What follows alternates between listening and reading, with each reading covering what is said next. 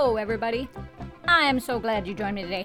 I'm your host, Wanda Thibodeau, and this is Faithful on the Clock, the podcast where every ounce of energy goes to getting your faith and work aligned.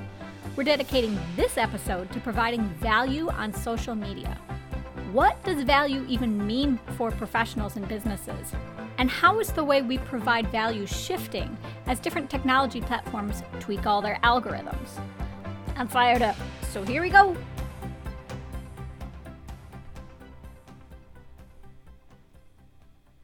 All right, listeners, we're all using social media, right?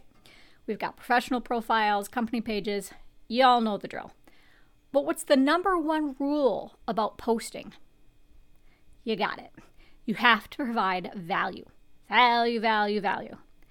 Now, in the past, providing value meant that you shared information that was helpful and relevant to people in your industry that they could use to get go- to get to their goals. And that kind of sharing, you know, the platforms they allowed people to network and provide direct sources. But fundamentally, social media companies are like any other business in that they want to make money. And what's happening is a lot of these platforms, they figured out really fast that if you let people use links and posts, then users end up going off the site to view those outside sources. And they really don't like that because the more time you're on their site, then the more they can market to you and try to get you to see the value in what they are offering. So now the algorithms reward you more for things like time spent on the post. Well, how do you get longer view times? You can either have really awesome visuals or images and put the URLs in there, or you can do long form posts that maybe mention sources but don't link out to them.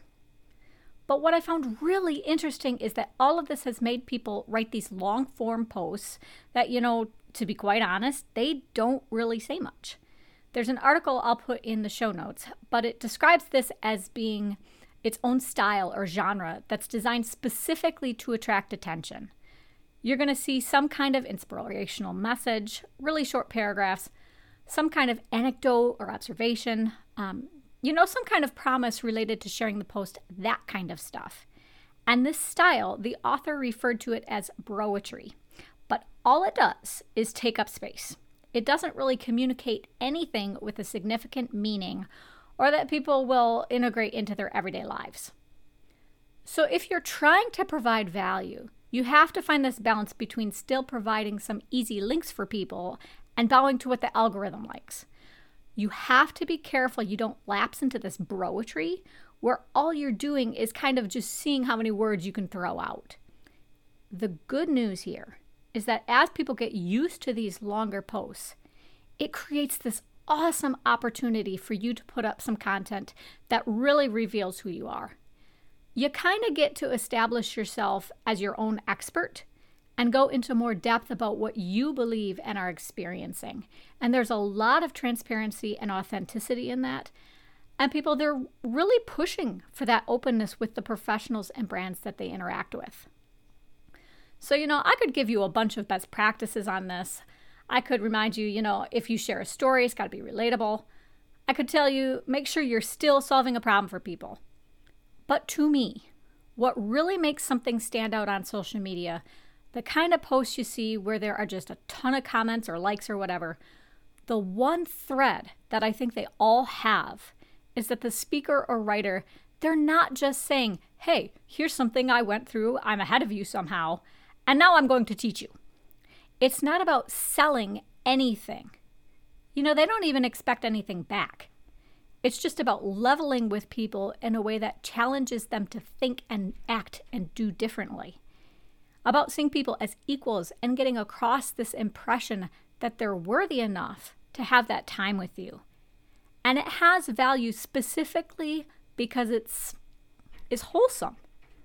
It appeals not so much to logistical need but to emotional need. And it's powerful enough because of that to inspire change. Now, there are a couple of verses I want to share with you that relate to this. The first is Ephesians 6, verse 14, which says, Stand firm then, with the belt of truth buckled around your waist, with the breastplate of righteousness in place. And I pull this verse out because on social media, you will see everything under the sun. And I don't want you to get discouraged by that. You know, it takes time for people to adjust and think differently. So think about this as a slow burn and just stay the course. Don't try to pander to the trends or what's going viral.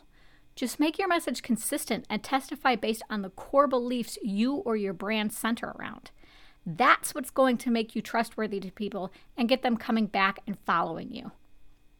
And then secondly, Second Chronicles 9 verse 20 talks about King Solomon's riches and how everything was made of gold because in his time people didn't see silver as being very valuable. And today, you know, maybe silver isn't the most precious thing ever. It's somewhere like $22 an ounce or something like that. But we're certainly not just going to treat it like dirt, okay? And the application here is opinions can change. Views, people can learn to see differently. So even if you don't get the initial traction you want, you know, someday people might look back and realize that, oh my gosh, you were totally right. So that's why, again, it's a slow burn. You have to look at this as a legacy you're leaving and trust in the value truth has no matter what your follower count is. And the more you post, the more you engage with people and work on your visibility, the more the barriers are going to start coming down and the more people are going to start paying attention. And then lastly, to kind of tie the first two things together, 2 Timothy 2 verses 13 through 15 say, "Do your best to present yourself to God as one approved, a worker who does not need to be ashamed and who correctly handles the word of truth." And all this means is any worker, um, you know, they probably tell you this, especially if you go out in uniform. You represent your boss. You represent your company, right? And at the end of the day, you want the boss to tell you that you did a good job. You learn the rules, you learn the policies, all the protocols, so that you don't get into trouble by doing the things that the boss wouldn't like. And so when you want to post something on social media, you need to remember right out of the gate who you work for. God's the boss. And because the potential reach of your audience is so huge on social media, it's all the more important that you put in the effort to know what his policies and protocols are so that when he finally calls you in, he's got no reason to gripe at you for the way you behaved or what you said. You want to discern properly and you want everything you post to convey the confidence and conviction that comes with faith and integrity. So when you think about value, don't mistake being rewarded with views and likes because of the algorithm with having actual substance. Really ask yourself is this post something I'm going to regret or be embarrassed about later? Does it really represent who I am? And more importantly, does it represent God and His reality? And just think about, you know, how true is what you're saying going to be 5, 10, even 100 years down the road? Because as far as I'm concerned, again, with legacy, if it's not evergreen, if it's not something that can last, well, then don't even bother. What's the point? So let's just close it all out with a prayer. Lord, social media has become one of the main ways people connect. But it can be so confusing about what's valuable that we can start to question whether we have value at all.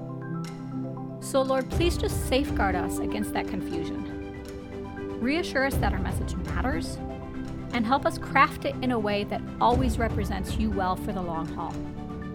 In Jesus' name, I pray. Amen. We're to call it a wrap here, I guess.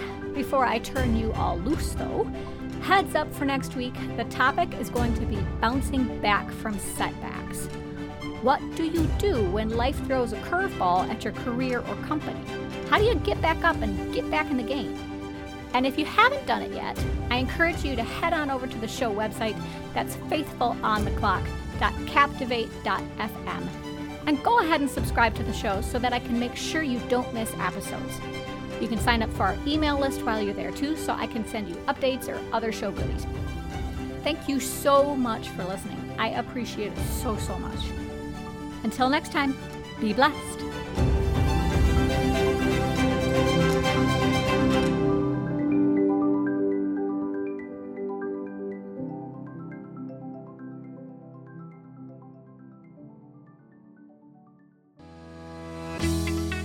Like what you heard and want even more great Christian business content? Head on over to patreon.com forward slash faithful on the clock to become a supporting member for the show. You'll get access to options like early episode access, bonus episodes, videos, Bible studies, curated articles, and more in a tier plan that's right for you. Show your support for this podcast, and remember, enormous change can start with you.